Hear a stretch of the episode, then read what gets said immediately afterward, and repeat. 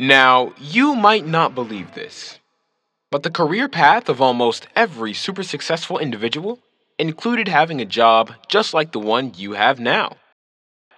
You're either going to or coming from work, so we might as well talk about it today on your way to work.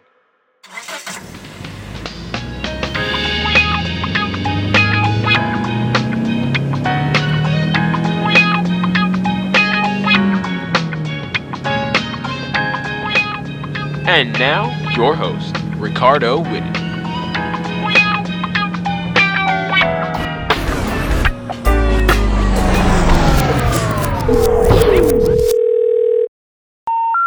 The number you have dialed has been changed. The new number is.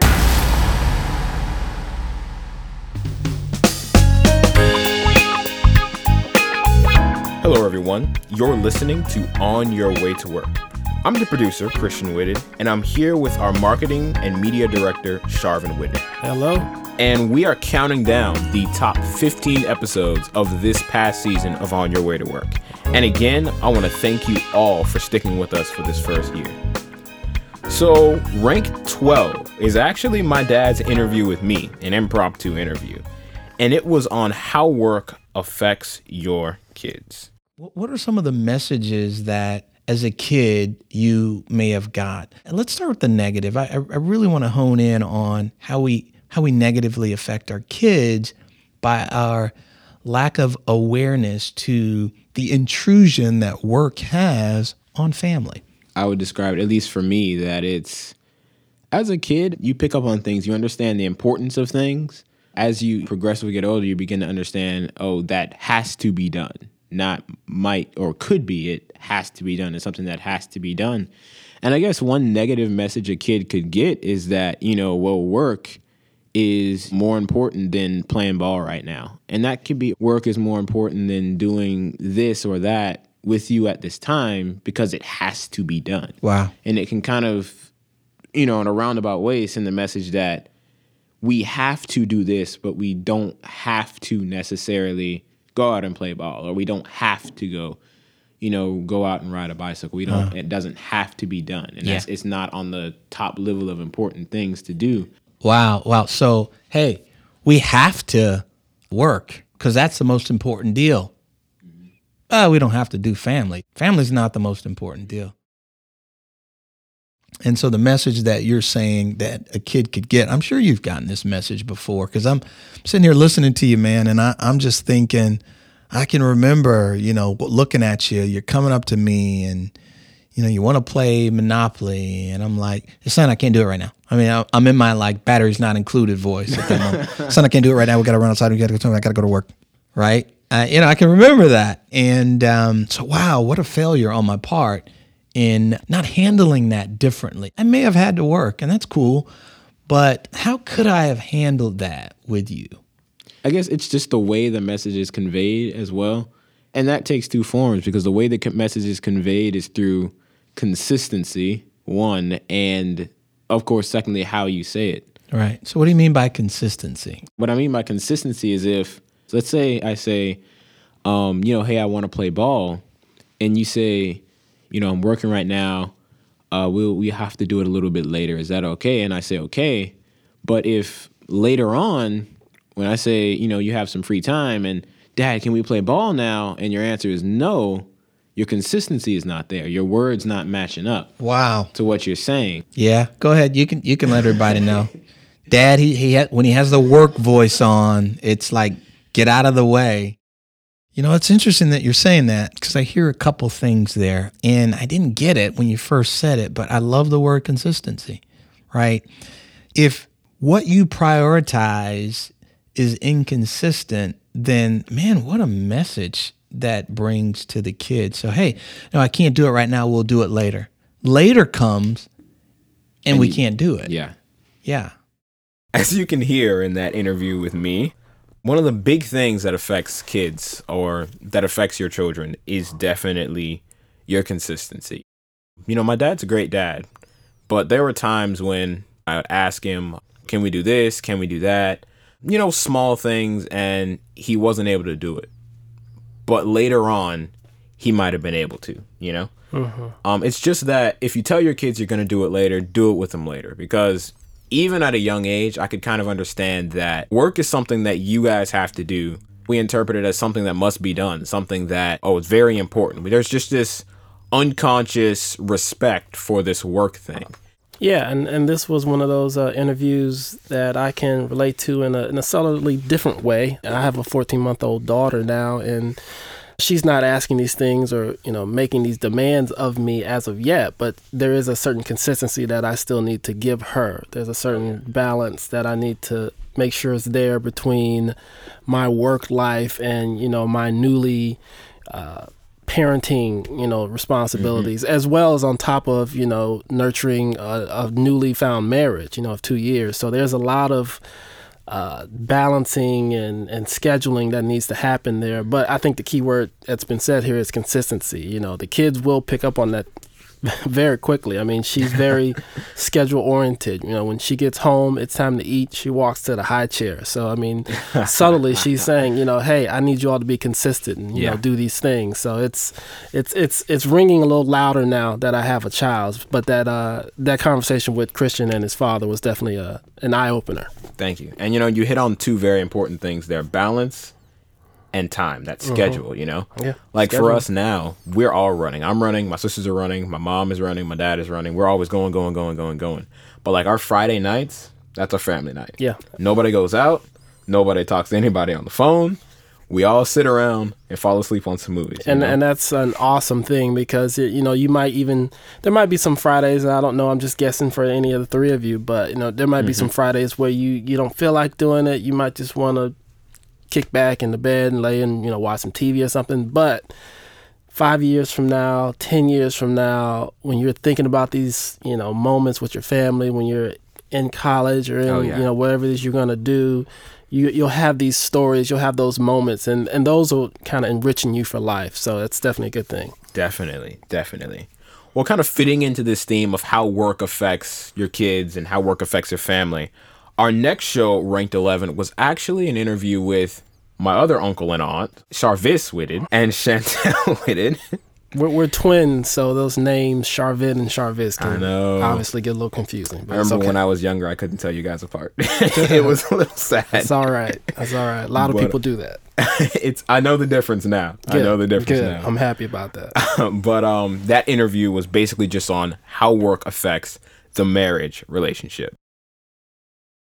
My mother did not work. Okay. And so her career was raising the children. That's a lot of work, Shanty. And it is absolutely because I do that now, but that wasn't my desire. Right. I wanted to be in the workforce with a career outside of the home. And so for me, that was initially the struggle. Is it wrong for me to desire to want to be outside of the house in the role of being a wife? That initially was the struggle, at least for me. I don't know about my husband. Well, well, in our home, it was two working parents, but we didn't see that healthy balance between keeping the family first or giving it the time that it should have. So, when you don't have a model, you don't see how to do it. Then the question is, what's my reference point? How do I do it? Right. So you find yourself trying to figure it out, and of course, when you're figuring out, you're going to do some things the wrong way. Mm-hmm. So, question: The first five years of your marriage, you were actually both working professionals. Right. Yes. yes. Yes. So, what were some of the bumps? What were some of the things that you found that created a challenge in any aspect of our relationship? Communication, time spent, whatever. What was the challenge when, Shanti, you going after that career? Because, hey, I ain't staying home. I would think that time spent was a bump. And for me, here's the difficulty. And I'll go back to my model that I saw. It was a good model in many ways. I saw particularly a father who was very passionate about what he did, very passionate. So In terms of work. in terms of work, Okay. absolutely. In terms of work. So when I found the thing that made me very passionate, that drove me. So I found a sense of value and meaning and worth in that. That can become very consuming because it's giving you something that you need for yourself. Mm-hmm. There's almost an unintended conflict because I need what my job gives me, but also my marriage needs something else. And a lot of times you don't understand that. Sometimes when your wife may address it, now this is an attack. You're attacking my passion. Ah, gotcha. Gotcha. I love that statement. So work produces an unintended conflict. Absolutely. In a sense, it sounds like what you're saying is work gives you a sense of identity. Yes. And your conflict is that's also supposed to come from the marriage relationship. And what that created for us initially was him desiring to spend time working and fulfilling his passion there, and me feeling left out and neglected. And like I needed to demand more of his time because I wanted to be important and we were just newlyweds. And so for us, that was the greatest conflict with me feeling as though work was more important to him than our marriage. So, as you just heard from my twin brother and his wife Chantiel, uh, the work-life balance in a relationship is is a crucial thing to take note of and pay attention to. As I was saying in the last episode with the interview with Christian, uh, you know, I'm newly married. You know, my wife Angela.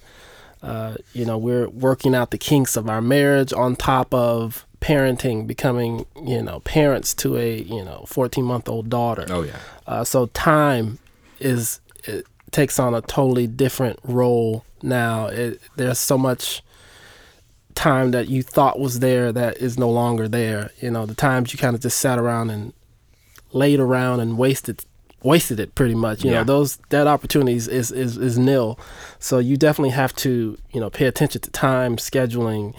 And then also, uh, as Charvis mentioned in the interview, uh, the unintended conflicts that may come up. You know, we, you know, every marriage is going to have its rough patches, and you know, fortunately, you know, we don't argue as much as we used to, and a lot of that is because of our time. I mean, we we have things to do. We've got a child to take care of, so there's, there's Don't have time there is no time to argue. But then doing some of the things on being this kind of bullheaded, straightforward thinking of, of parenting and just you know balancing out Yeah. time, we'll have a little random silly argument. It, we're, we're arguing about something that it's like, well, why, are we Why? even argue? If you if you actually took the second to, to stop and think about it, it's just it's it's it's silly. So you know there will be unintended things like that that will come up, but.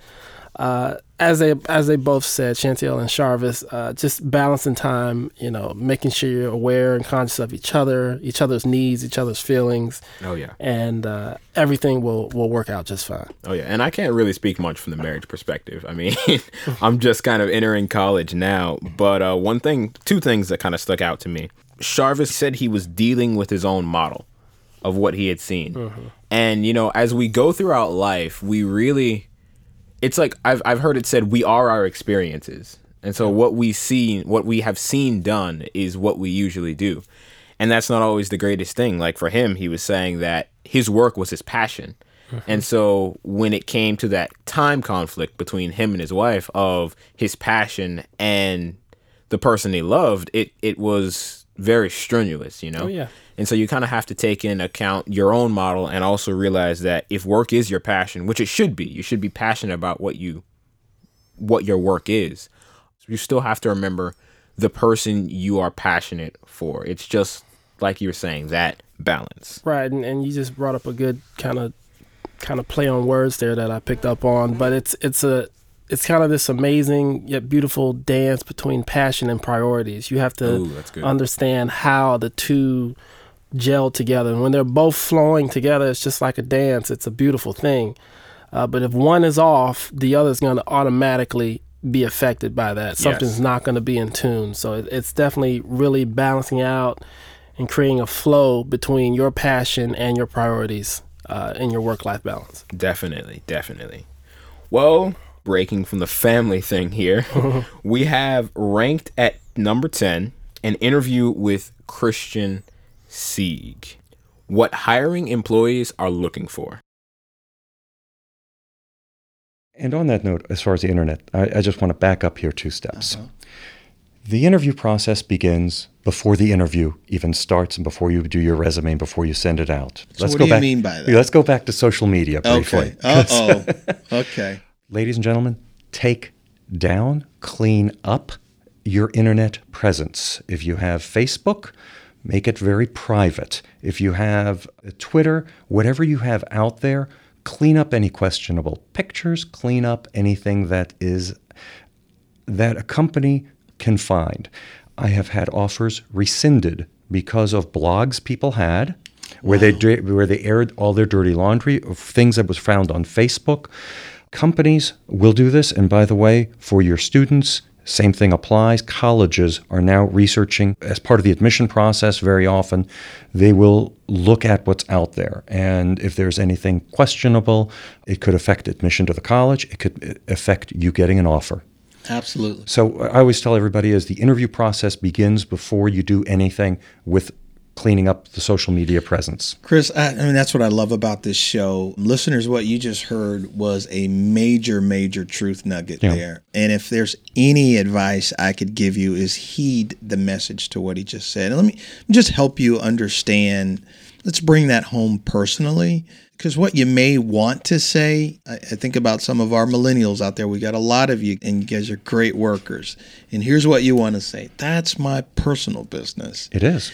It is until you put it out on the what's called the world wide web. Now it's public information. Here's why you've got to understand the position of the company right? Or the college in this case. When you're hired you represent them. Absolutely. you know by default you you re- i am an employee of xyz and so when you say hello to me you're saying hello to xyz you're the face of the company the customer that's in front of you you are the face you are the company and so for that customer to potentially go back and find something floating out there that's the, the language is filthy, the visual is filthy or or inappropriate or whatever, it's it the company won't hire you if, you know, There's a picture of you in a hookah bar and you don't know what's in the pipe. and this is if I had my own business, Yeah. but you just you can't take the chance of of representing the company inappropriately. So Christian C brought up some very, very good points, and these are things that I notice every day in the world of advertising. You know, there's a lot of social media that comes into play, PR, public relations. Yes. Um, so when he says the interview process starts before the interview, he is right. I mean, there's there's a lot of mess. There's a lot of clutter on Facebook pages and Twitter pages. And if you think that employers, your current employers and your you know future employers are not looking at that, you are highly mistaken. Um, I mean, it's actually to the point now where Facebook is actually thinking of coming out, or actually they're working on a Facebook for Work application, which will be a total separate section from your personal Facebook page. I mean, it's so it's not something to be ignored. I mean, Facebook is paying attention to it, but in the meantime, you should be paying attention to all of these things. The the comments you make, the photos you post. Oh, I yeah. mean, this stuff will affect your employment. It, it has that potential. I mean, in instantly in any case, anything you put up online becomes a firestorm in seconds if it's the oh. wrong thing. So you know, be conscious of that. Just be conscious of that.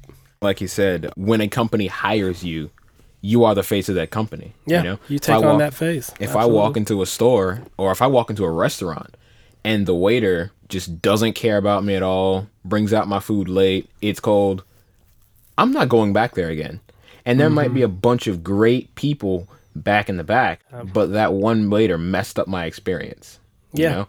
And when you are the face of that company, it's it's kind of like if you were running your own business and you had someone in the front, I don't know, they insulted one of the customers or something like that. It's a bad experience. That's a bad experience. Yeah. And so on their part, it's simply smart to look a person up, just like you would do a background check and see, all right, what is this person really like? Because I don't want to hire them and it's all smiles and then the next day none of my work is getting done and I've lost half my customer base. You know, that's kind of extreme, but it's what could potentially It, happen. it definitely could happen, and uh, that actually makes me think of a point uh, Rick mentioned in one of these uh, podcasts. But he actually said, uh, "We don't pay you as the employer. We don't pay you to do you. We Yes. pay you to do us. So this isn't about you right now. Customer service rules supreme. So however you think, talk, act, speak, carry yourself." You need to leave that at the door, and when you come in here and put on this badge and tuck in this shirt and come in for work, that's who you are. You're a representative of the corporation. So that's what you represent, and that's what you need to be conscious of that you represent. Exactly. To add on to that, you can use that to your advantage. Oh yeah. Because if your presence online and your presence, you know, wherever it is, when they look up that information about you was good, they're going, all right, let me hire this person. Yeah, it can, it can strengthen your potential for that position. They can, you know, see the attitude you may have, the way you, your demeanor, you know, all of that comes, your character. They can get a sense of that, you know, before even shaking your hand for the first interview. So Exactly. absolutely Exactly. be conscious of that. Alrighty, so that's about all the time we have today. Thank you for listening to this show. This has been episodes, well, not episodes 12 through 10, but the episodes ranked 12 through 10 in this miniseries. Once again, thank you. Check us out on Facebook at facebook.com slash rawitted. Check us out on Twitter at rawitted. And email us if you have any questions whatsoever, and we'll do our best to answer them for you. Thank you for your time and have a good one.